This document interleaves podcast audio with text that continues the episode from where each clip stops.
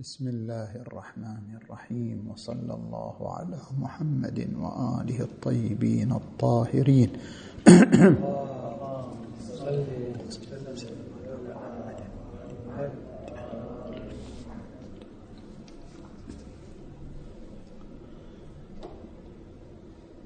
المحاضرة بعنوان هل يمكن أن يخطئ الإحساس؟ وهنا محاور ثلاثة. المحور الأول في بيان ما ذكره السيد الطباطبائي عليه الرحمه من أن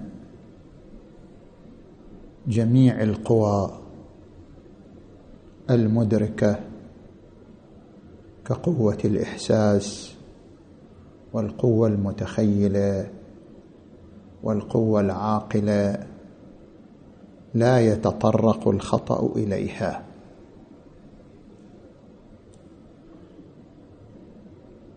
وقد أفاد في أصول الفلسفة أن الفلاسفة قالوا إن الخطأ في الأحكام دائما يعود لقوة الخيال. وفي أصول الفلسفة تصدى لشرح ذلك. وذكر هناك بأن مرجع الخطأ دائما إلى تطبيق حكم قوة على قوة على حكم قوة أخرى. فإذا افترضنا أن هناك حكمين لقوتين من القوى المدركة للإنسان فإن كل حكم في حد ذاته ليس خطأ وإنما الخطأ ناشئ عن تطبيق حكم قوة على حكم قوة أخرى. وذلك بجعل ما بالعرض مكان ما بالذات وجعل ما هو مجاز مكان ما هو حقيقة. حتى نوضح هذه المصطلحات نذكر عدة قواعد في المقام تعرض لها نفس السيد الطباطبائي قدس سره في أصول الفلسفة. القاعدة الأولى قال لا خطأ في الكون فإن قلم الصنع لم تخط شيئا خطا عالم الوجود الذي نعيش فيه ما في خطأ. حتى ما يقال بأن الزلازل والبراكين وال... أن هذه أخطاء لا ليست أخطاء كلها ضرورية لمسيرة عالم الوجود. لا يوجد في عالم الوجود خطأ باعتبار أن القلم الذي صنع هذا العالم قلم الحكمة فلا خطأ فيه. فإن قلم الصنع لم تخط شيئا خطا كما هو مقتضى الحكمة. نأتي إلى القاعدة الثانية.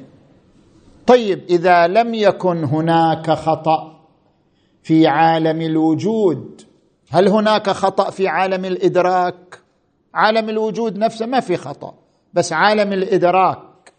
هل في عالم الإدراك خطأ؟ هنا تأتي القاعدة الثانية.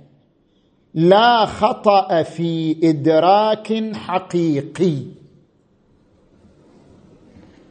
كأنما الإدراك على نوعين. هناك إدراك حقيقي إدراك مباشر وهناك إدراك غير حقيقي. لا خطأ في الإدراك الحقيقي.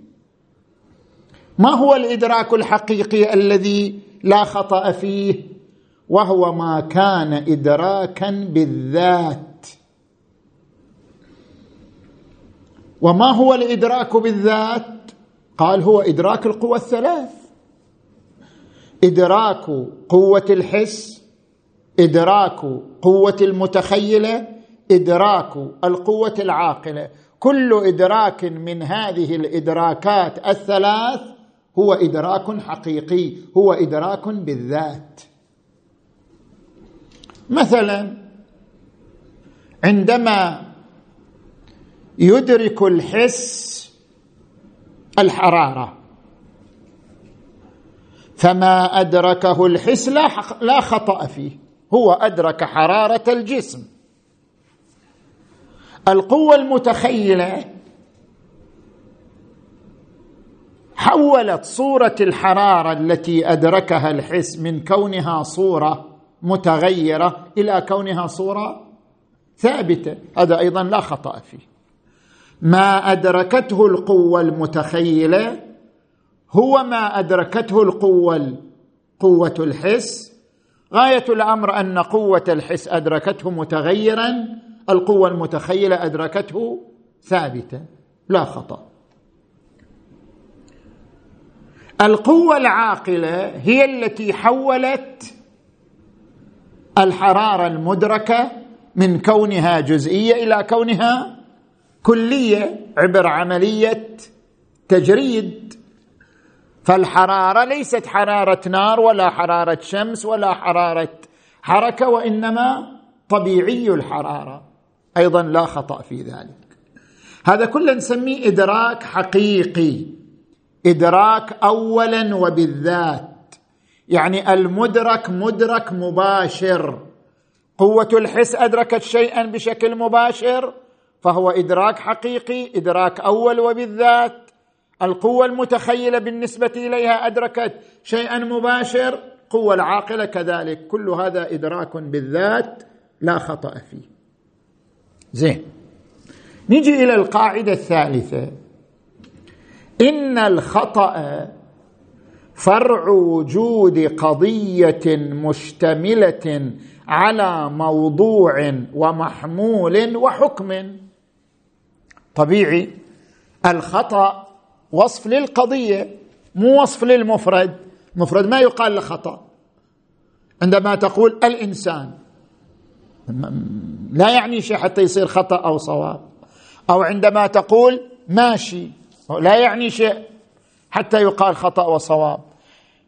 الخطأ والصواب وصف للقضية والقضية هي ما كانت مشكلة من موضوع ومحمول وحكم. الإنسان ماش الإنسان موضوع ماش محمول. الحكم نسبة هذا إلى هذا. ما يتصف بالخطأ والصواب هو القضايا وليس المفردات. لذلك قال في القاعدة الثالثة إن الخطأ فرع وجود قضية مشتملة على موضوع ومحمول وحكم. طيب إذا عندنا قضية مشتملة على موضوع ومحمول وحكم وين الخطأ؟ يقول ولا خطأ في الحكم. خطأ ما يجي من الحكم. شلون؟ من حيث هو حكم. لأن الحكم فعل من أفعال النفس. الحكم عملية تقوم بها النفس. النفس أدركت عنوان الإنسان. أدركت عنوان الماشي. بعد أن أدركت هذين العنوانين قامت بعملية وهي نسبة هذا إلى هذا. نسبة المشي إلى الإنسان عمل من أعمال النفس. وأعمال النفس معلومة للنفس بالعلم الحضوري. والعلم الحضوري لا يقبل الخطأ مستحيل. لأن المعلوم حاضر بنفسه لدى العالم. لا يمكن أن تخطئ في نفسك ولا يمكن أن تخطئ في أفكارك ولا يمكن أن تخطئ في أفعالك الداخلية. لأنها كلها حاضرة بنفسها. هذا مو صورة. فرق بين العلم الحصولي والعلم الحضوري هنا. علم الحصولي صورة. قد تكون الصورة مطابقة للواقع وقد لا تكون. أما العلم الحضوري المعلوم بنفسه حاضر فكيف يصير خطأ؟ اذا لا خطأ في الحكم من حيث هو حكم لأنه فعل من أفعال النفس فهو معلوم حضوري والمعلوم الحضوري لا يتصور فيه الخطأ. زين. نجي إلى القاعدة الرابعة. أنت تقول الخطأ لازم في قضية فيها موضوع محمول وحكم. وتقول الخطأ ما يجي من الحكم لأنه معلوم حضوري. فمن وين يجي الخطأ اذا يقول في القاعدة الرابعة إن مرجع الخطأ لا محالة إما لجعل غير الموضوع مكان الموضوع أو جعل غير المحمول مكان المحمول أو جعلهما معا. يعني غير الموضوع مكان الموضوع وغير المحمول مكان المحمول. هذا كله بنجي نمثل إليه. الآن كقاعدة لا خطأ في الحكم. خطأ في وين؟ أنت جعلت الموضوع غير ما هو الموضوع واقعا أو جعلت المحمول غير ما هو المحمول واقعا أو كلاهما جعلته غير ما هما عليه واقعا. أما الحكم ليس فيه خطأ. زين؟ نجي إلى القاعدة الخامسة. لو كان عندنا قضية مكونة من موضوع ومحمول وحكم يصير خطأ يقول له لازم حكمين. لا يتصور خطأ حتى يكون هناك حكمان. وتطبيق حكم على حكم هو الذي يكون منشأ الخطأ. وإلا إذا حكم واحد لا ما يتصور فيه خطأ. اذا بالنتيجة لابد أن نفترض حكمين لقوتين.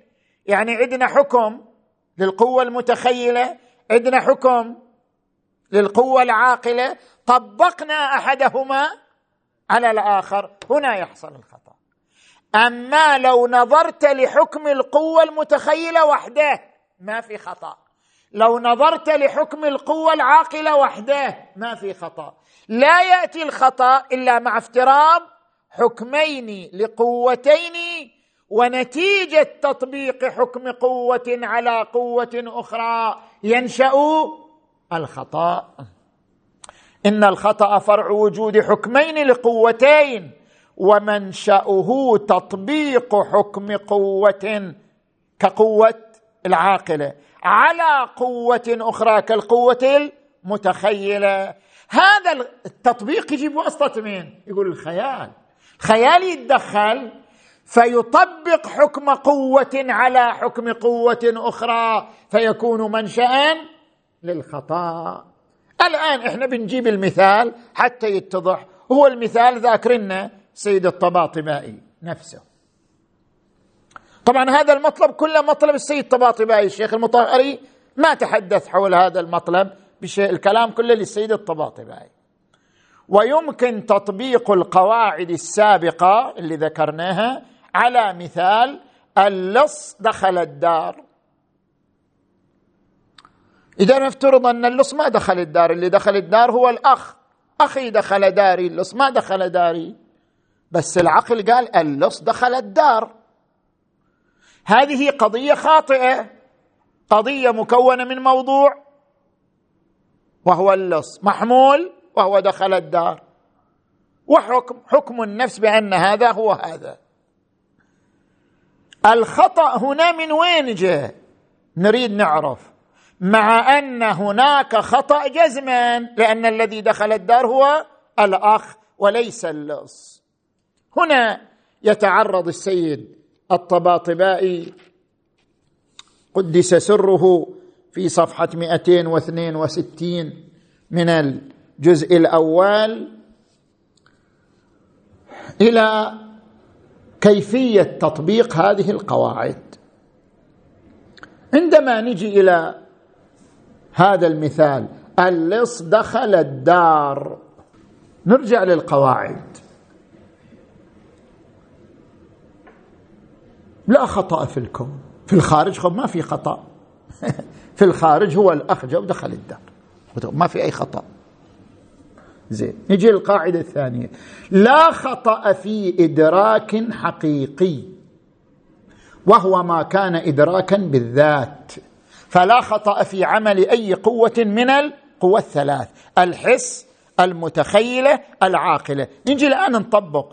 هل فعلا حصل خطأ في أحكام القوى الثلاث أم لا؟ يقول السيد قدس سره هنا توجد ثلاثة أحكام. الحكم الأول حكم قوة الحس. كيف؟ نحن شاهدنا شخصا طويل القامة كثيف الشعر ذا ملابس سوداء قد دخل البيت. هذا اللي شاهدناه بالحس. وهذا الذي انطبعت صورته في الدماغ انعكست في قرنية العين ثم انطبعت في الدماغ هذه الصورة. الحس ما عنده أي خطأ. حكم الحس يعني إدراك الحس. ما عنده أي خطأ. قطعا هناك شخص طويل القامة كثيف الشعر ذا ملابس سوداء دخل الدار. ما في خطأ. فالحكم الصادر من قوة الحس لا. خطأ فيه. لما؟ لأنه إدراك حقيقي. لما؟ لأنه أدرك اولا وبالذات. يعني أدرك شيئا ثابتا اولا وبالذات. أي خطأ ما فيه. نجي إلى الحكم الثاني. وحكمنا بأن هذه الأوصاف متحدة مع أوصاف اللص. يعني قوة المتخيلة قامت تراجع الخزانة اللي عندها. مجات لها صورة؟ الحس خب ما يقول هذا لص ولا الحس يقول شعر عفوا شخص بهذه الصفات دخل الدار. قوة المتخيلة تقارن بين الصور الموجودة عندها وين؟ في الخزانة. شافت أن هذه الأوصاف تتطابق تماما مع أوصاف اللص اللي سمعت عنه قبل كم يوم مثلا. شافت الأوصاف متطابقة. فقالت القوة المتخيلة صدر منها حكم الآن. أوصاف من دخل الدار متحدة مع أوصاف اللص. هذا أيضا حكم صحيح. أي خطأ ما فيه صح لو لا؟ لأنهما مشتركان في الأوصاف الجسدية. ما في أي خطأ. اذا حكم قوة الحس لا خطأ فيه. حكم القوة المتخيلة أيضا لا خطأ فيه. لأنها قالت هذه أوصاف متحدة مع شنو؟ أوصاف اللص. زين. بعدين جاءنا حكم ثالث. الحكم الثالث حكم القوة العاقلة. قوة العاقلة جاءت مباشرة فقالت اللص دخل الدار. يقول إذا ننظر لي هذا الحكم من حيث هو حكم. لا تنظر إلى من حيث أنه مطابق لما أدركته القوات الحس أو مطابق. الآن لا الآن ننظر اليه بما هو حكمه لا بما هو مطابق لإدراك قوة الحس أو غير مطابق له. بما هو حكم. بما هو حكم ما في أي خطأ. صواب. لأنه بما هو حكم فعل من أفعال النفس وفعل النفس معلوم بالعلم الحضوري والمعلوم بالعلم الحضوري لا. خطأ شو ما خطأ؟ اذا أحكام ثلاثة ما فيها أي خطأ. وكل حكم هو إدراك حقيقي. وكل إدراك حقيقي هو إدراك ما هو أول وبالذات. طيب.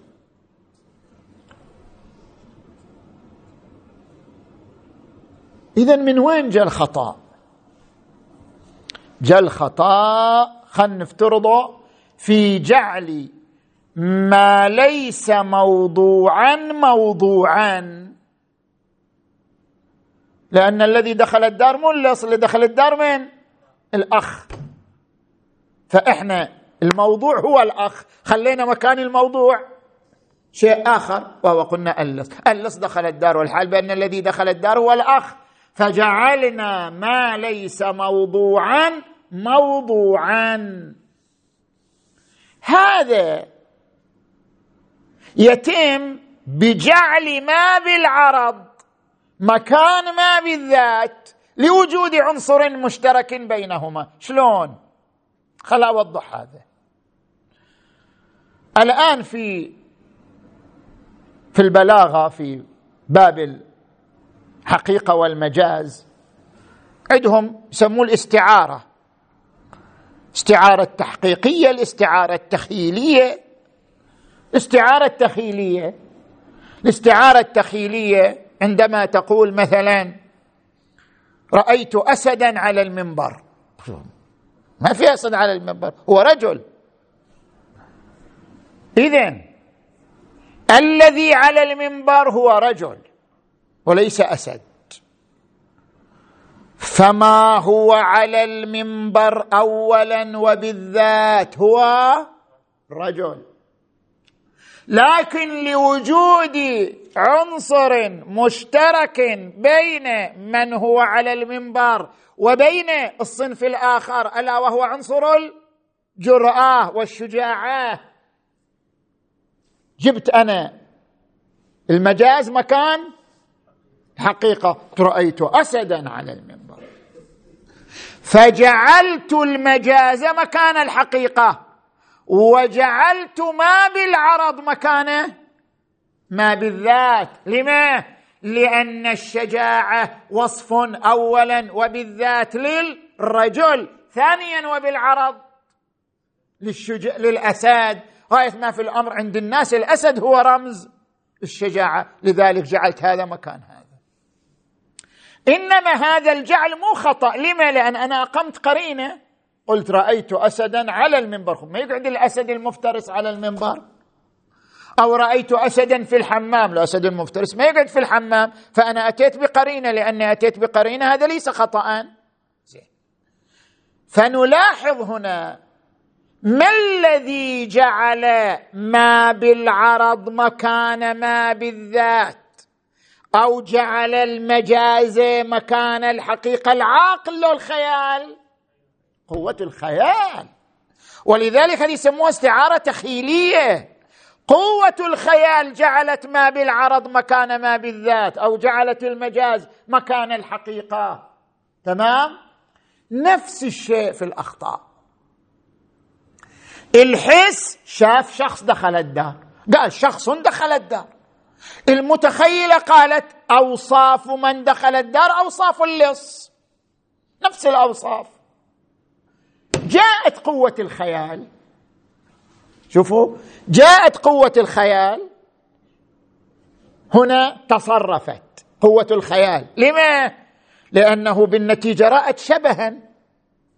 قوة الخيال رأت شبها بين ما بالعرض وما بالذات ما بالذات هو الأخ الذي دخل الدار ما بالعرض هو دخول اللص لوجود عنصر مشترك بينهما وهو اتحادهما في الأوصاف. فقوة الخيال تصورت مكان الأخ الذي دخل الدار. دخول شنو؟ اللص بسبب اتحادهما في الأوصاف. فجعلت المجاز مكان الحقيقة وجعلت ما بالعرض مكان ما بالذات. بعدين جت القوة العاقلة. القوه العاقلة الجهه مادة جاهزة. هي ما تخطئ. هي الجهه مادة جاهزة. جاءت مادة جاهزة حكمت اللص دخل الدار فلا خطأ في القوة العاقلة. كما لا خطأ في قوة الحس. كما لا خطأ في القوة متخيلة. زين. اذا تحديد الخطأ في المقام يتم بالتفريق بين الخطأ ومنشأ الخطأ. وين الخطأ؟ الخطأ في عدم التطابق بين حكم قوة وحكم قوة. الحس قال شخص دخل الدار. وفي الواقع من هو الأخ؟ العقل قال اللص دخل الدار. إذا ننظر لكل من الحكمين في حد نفسه ما فيه أي خطأ. كل واحد إدراك حقيقي. جت الخيال طبقت حكم العقل على حكم الحس. قالت اللي أدرك الحس هو اللي حكم بالعقل. تطبيق حكم قوة على حكم قوة أخرى. بجعل ما بالعرض مكان ما بالذات. وجعل ما هو المجاز مكان ما هو الحق. كل من تصرفات قوة الخيال. من هنا نشأ الخطأ من تصرف قوة الخيال. ولذلك ذكرنا من البداية أن السيد الطباطبائي نقل عن الفلاسفة أنهم يقولون وين الأخطاء في الأحكام؟ من تصرف قوة الخيال. والذي شرحه السيد الطباطبائي بقوله من تطبيق حكم قوة على حكم قوة أخرى. خوش. لذلك هنا السيد الطباطبائي آخر صفحة من الجزء الأول صفحة 264 يقول ومن هنا يمكن الاستنتاج بأننا إذا تعمقنا في علومنا صرنا دقيقين نميز بين الإدراكات هذا إدراك قوة الحس هذا إدراك قوة المتخيلة هذا إدراك القوة العاقلة. هذا جعلنا ما بالعرض مكان. إذا دققنا بالتمييز بين الإدراكات الحقيقية والمجازية بالذات أو بالعرض وعرفنا خواصها العامة نستطيع أن نقف على كل أخطائنا وأحكامنا الصائبة. وحسب اصطلاح المنطق فإننا نستطيع التمييز بين القضايا المصيبة والقضايا المخطئة. هذا الذي يقوله السيد الطباطبائي عليه الرحمة هو الذي تعرضنا سابقا في الليلة في ليلة الجمعة لمقالة السيد الصدر قدس سره. قال صحيح إحنا متفقين الآن في النتيجة أننا إذا ميزنا وفرزنا ودققنا سوف نكتشف شنو؟ الخطأ والصواب. بس بالنتيجة. ما هو الطريق لتدقيق أحكام القوى وتمييز وفرز ما بالعرض عما بالذات؟ الطريق حساب الاحتمالات. طريق آخر ما في. هذه واحدة. ثانية شو يفيدكم هذا التحليل كله الآن أنت حللت وبينت وشرحت أحكام القوى وشرحت الإدراكات الحقيقية والإدراكات غير الحقيقية وشرحت أنه لا خطأ في الأحكام وبعدين توصلت إلى أن المشكلة كلها في وين؟ في الخيال المطلب ما يحتاج لهذا كله افترض أن الحواس شنو؟ تخطئ افترض أن المتخيله تخطئ افترض ما بيضرنا شيء. بالنتيجة تمييز الخطأ عن الصواب بدليل حساب الاحتمالات. أرجعنا الخطأ للحواس أو ارجعنا الخطأ لقوة أخرى أو أرجعنا الخطأ لتصرف القوة الخيال في جعل ما بالعرض مكانه. ما بالذات لن يغير من الأمر شيئا. خوش. هذا تمام الكلام في المحور الأول. نجي إلى المحور الثاني. هذا الوجه العقلي اللي تخلف من ليلة الجمعة الان نعرضه في عرض الوجه العقلي الذي استدل به السفسطائي على إنكار الواقع وراء المفاهيم. قال المفاهيم ما وراها واقع. ليش؟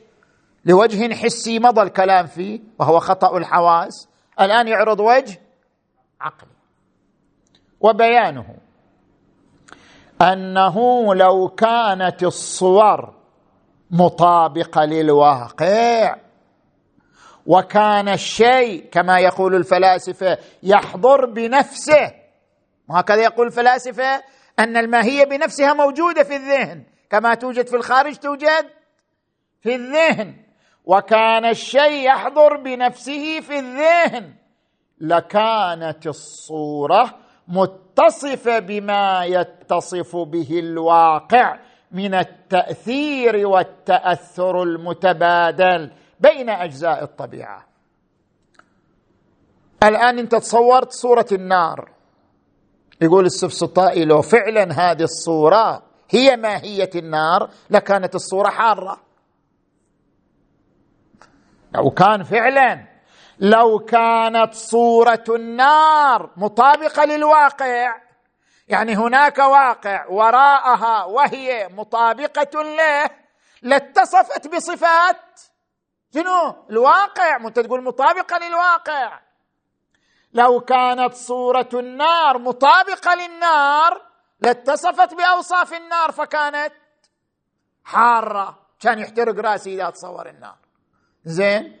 وإذا أتصور أنني في الجليد مصير رأسي بارد بعد لأنني في لج في في لجة الجليد.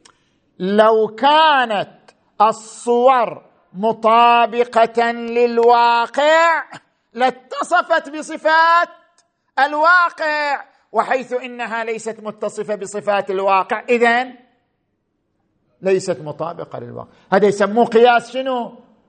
استثنائي. في المنطق المضاف يسميه قياس استثنائي. لو كانت الصور مطابقة للواقع لاتصفت بصفات الواقع وحيث إنها لم تتصف بصفات الواقع فليست مطابقة للواقع.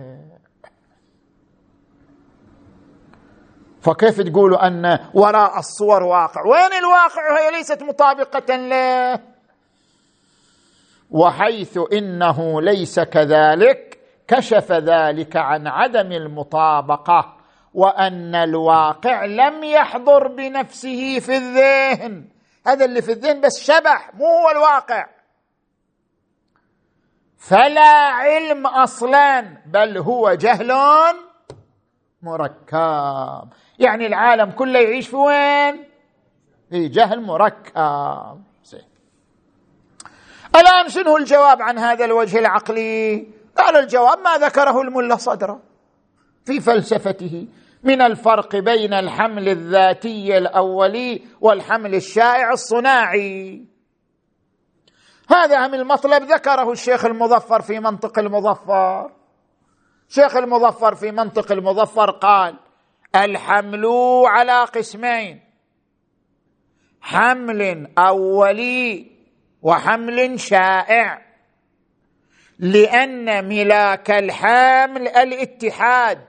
ما تقدر تحمل شيء على شيء إلا إذا بينهم اتحاد. ما تقدر تنسب شيء إلى شيء إلا إذا بينهم اتحاد. ما تقدر تسند شيء إلى شيء إلا إذا بينهم اتحاد.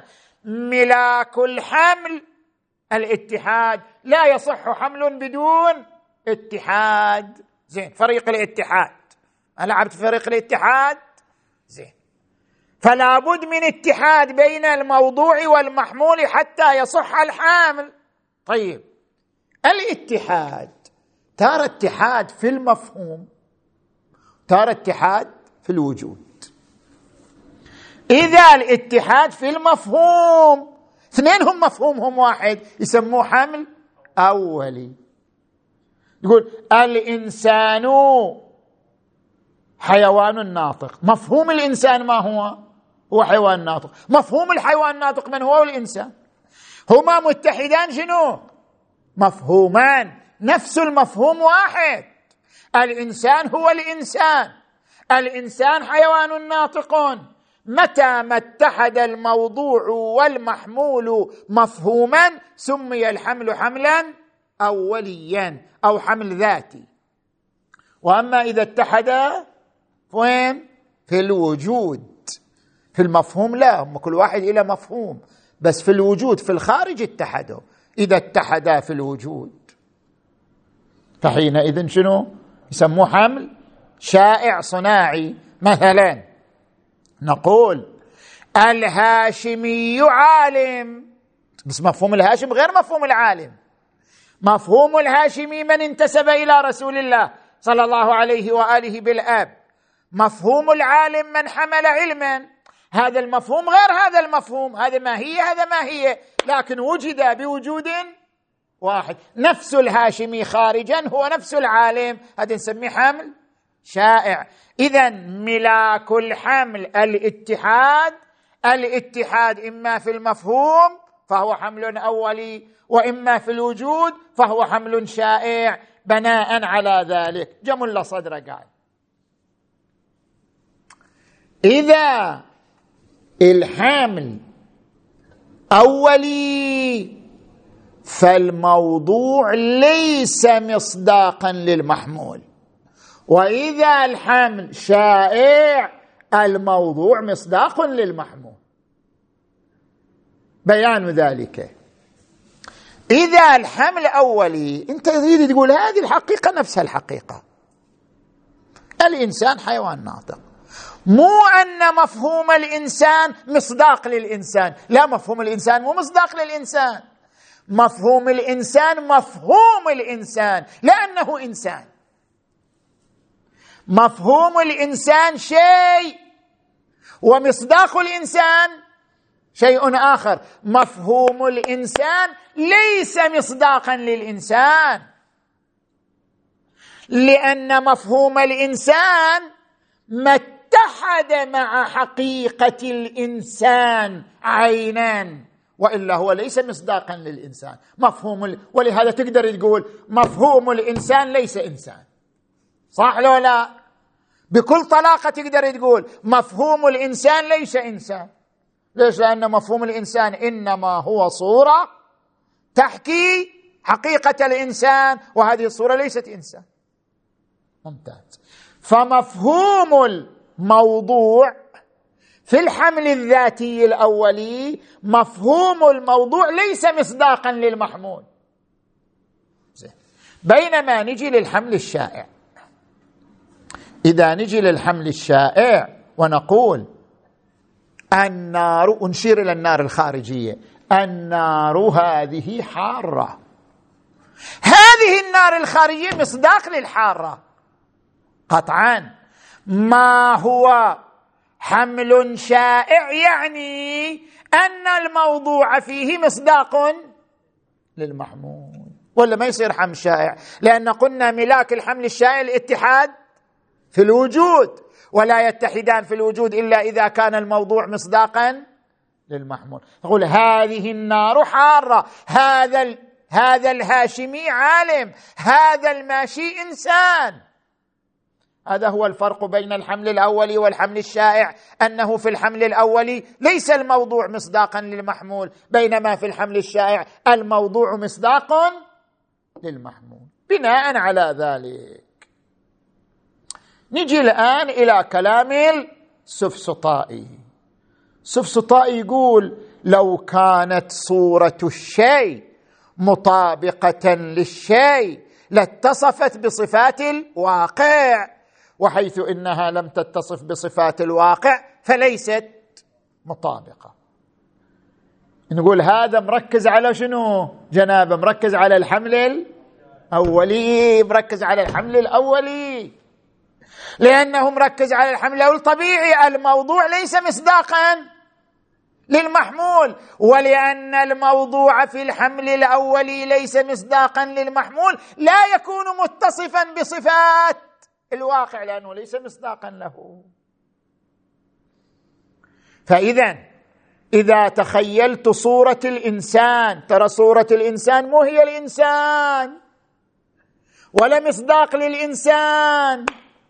لأنها يعني حمل هذه الصورة على الإنسان ترى حمل أولي مو حمل شائع. ولأنه حمل أولي لا يكون الموضوع مصداقا. للمحمول وإذا لم يكن مصداقا للمحمول لا يحمل صفات الواقع. ولذلك يقول صدر المتألهين الواقع متعدد المقولات مو صح؟ ما يقولوا المقولات عاشر؟ مقولة الجوهر ومقولة الكيف ومقولة الكم ومقولة المتى ومقولة الفعل ومقولة الانفعال وم... والمقولات النسبية. مقولات الواقع عشر زين. صورة الإنسان الموجودة في ذهني من أي مقولة؟ من مقولة الكيف النفساني. بينما الإنسان نفسه مو من مقولة الكيف الإنسان نفسه من مقولة الجوهر. الإنسان نفسه من مقولة الجوهر. بينما صورته هي من مقولة الكيف النفساني. ولذلك انت تتصور الجوهر لكن صورة الجوهر من الكيف. تتصور الكم. أتصور الطول لكن صورة الطول مو من مقولة الكم بل من مقولة الكيف. أتصور مثلا المتى الزمن المتصور من مقولة المتى أما الصورة من مقولة الكيف النفساني. ولذلك تصور الكم أو الكيف أو الحركة ليس مصداقا من مصادق الكم أو الكيف أو الحركة. فاذا السفسطائي خلط بين الحمل الاولي والحمل الشائع. ركز على الحمل الاولي فلذلك قال ما يحمل صفات الواقع مو مطابق للواقع. زين انتهينا من هذا المحور الثاني. جينا للمحور الثالث. نحن قلنا في الجلسه السابقه أن في أخطاء في الحس. بس التفسير اختلف بين اتجاهات ثلاثة. الاتجاه الواقعي اللي يعترف أن في خطأ في الحس والاتجاه السفسطائي اللي أراد يستغل الأخطاء في الحس لإنكار الواقع. جينا للاتجاه وين؟ الثالث. الاتجاه الثالث في تفسير ما يعبر عنه بالخطأ في الحس ما هو هذا الاتجاه؟ المدرسة النسبية. وبيان هذه المدرسة النسبية في تفسير الخطأ في الحس بعناصر ثلاثة. العنصر الأول. إحنا نقول الحقيقة هي الصورة المطابقة للواقع. هم يقولوا لا مو هذه الحقيقة. الحقيقة هي شيء ثاني. الحقيقة هي التأثير الذي تتركه مجموعة الأعصاب في الدماغ بعد اتصالها بالخارج. وضعت يدي على الجسم الحار. فأنا صار عندي اتصال بالخارج. بمجرد أن وضعت يدي على الجسم الحار وحصل الاتصال المجموعة العصبية بدأت شنو؟ بدأت تتأثر بهذا اللمس ونتيجة تأثر المجموعة العصبية بهذا اللمس صار تأثر في الدماغ. هذا التأثير الذي تركته المجموعة العصبية على الدماغ بعد لمس الحرارة هو الحقيقة. مو شيء ثاني. هذا العنصر الأول. فسروا الحقيقة. بالتأثير الذي تتركه المجموعة العصبية على الدماغ. جينا للعنصر الثاني. إن التركيب العصبي يختلف باختلاف الأشخاص. التركيب العصبي لجسمي غير التركيب العصبي لحج مهدي. شوف دايخ دابل. زين. تركيب العصبي مختلف. إذا كانت الحقيقة هي التأثير الذي يتركه التركيب العصبي والمفروض أن التركيب العصبي مختلف باختلاف الأشخاص اذا الحقيقة مختلفة. بل لشخص واحد في زمانه التركيب العصبي عندما كان سليم غير التركيب العصبي عندما كان مريض فهو في زمانين تأثير مختلف. هذا العنصر الثاني العنصر الثالث النتيجة. أن كل إحساس في ظرفه هو إحساس حقيقي. ما في خطأ. لأن كل إحساس هو عبارة عن اتصال بالخارج وتأثر للمجموعة العصبية وتأثر من الدماغ بالمجموعة العصبية.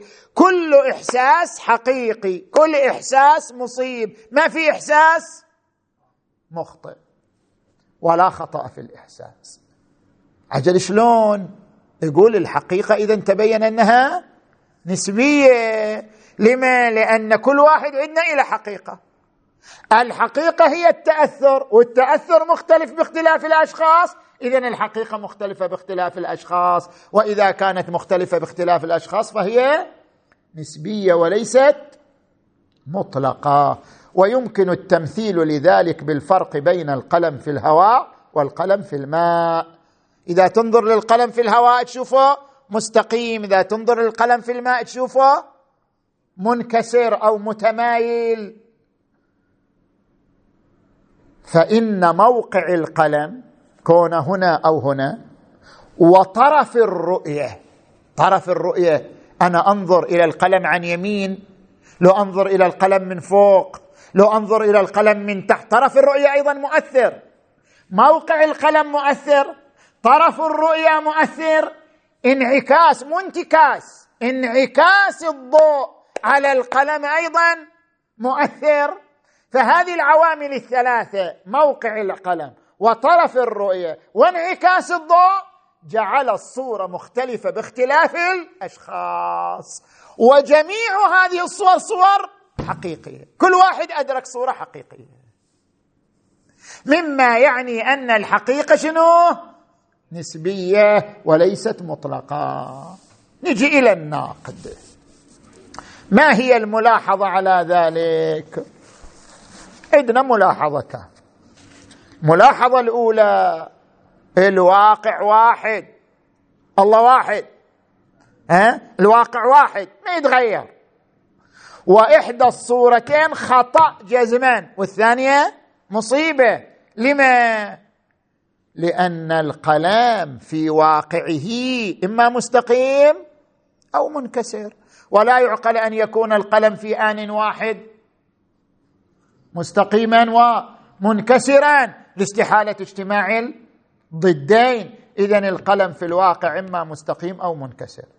وفي كلتا الحالتين سواء كان مستقيم أو منكسر لا تأثير للظرف الزمكاني على شكله. صار في الماء لو صار في الهواء هو على حالة واحدة هو بصفة واحدة. ظرف المكان ما رايح يغير من صفته صار في الماء ولا صار في الهواء وكذلك الظرف الزماني. بتشوفه انت في ساعة كذا وبتشوفه في ساعة كذا ما يتغير.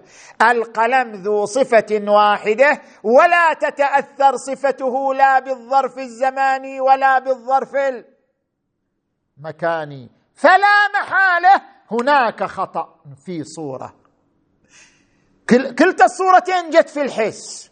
صورة القلم منكسر صورة القلم مستقيم. لكن إحدى الصورتين الواردة عن طريق الحس خطأ والصورة الأخرى الواردة عن طريق الحس صواب لا محالة. وهذا مصادم للنسبية. لأن النسبية ما تعترف بالخطأ تقول ما في خطأ. كل حقيقة إحنا نقول لا. كشف لنا البرهان العقلي عن أن إحدى الصورتين خطأ والأخرى مصيبة. إذا بالنتيجة لا نسبية. نجي إلى الملاحظة الثانية. هم فسروا الحقيقة بمعنى آخر. إحنا نقول الحقيقة هي الصورة المطابقة للواقع. هم قالوا الحقيقة هي تأثر الدماغ بالمجموعة العصبية. إن تفسير الحقيقة بمعنى آخر غير معنى المطابقة للواقع. لا يجدي في تحول الحقيقة من كونها مطلقة إلى كونها نسبية. حتى لو غيرت تفسير الحقيقة ما بيأثر. ما بيؤدي إلى أن تكون الحقيقة نسبية. لما؟ لأن تفسيركم لا يلغي جزم الذهن بكذب إحدى الصور. مهما غيرت المصطلحات ما زال الذهن يقول إحدى الصورتين خطأ والأخرى صواب. ما دام جزم الذهن باقيا اذا تغيير المصطلحات لن يجدي في تحويل الحقيقة من كونها مطلقة إلى كونها نسبية. تم الكلام. وصلنا إلى الفصل الأخير من فصول نظرية المعرفة وهو ما ذكره السيد الشهيد قدس سره في مقدمة كتابه الأسس المنطقية للاستقراء وهو ما هو القانون العاصم عن الخطأ في الحس والفكر. نتعرض له في محاضرتين آتيتين إن شاء الله والحمد لله رب العالمين.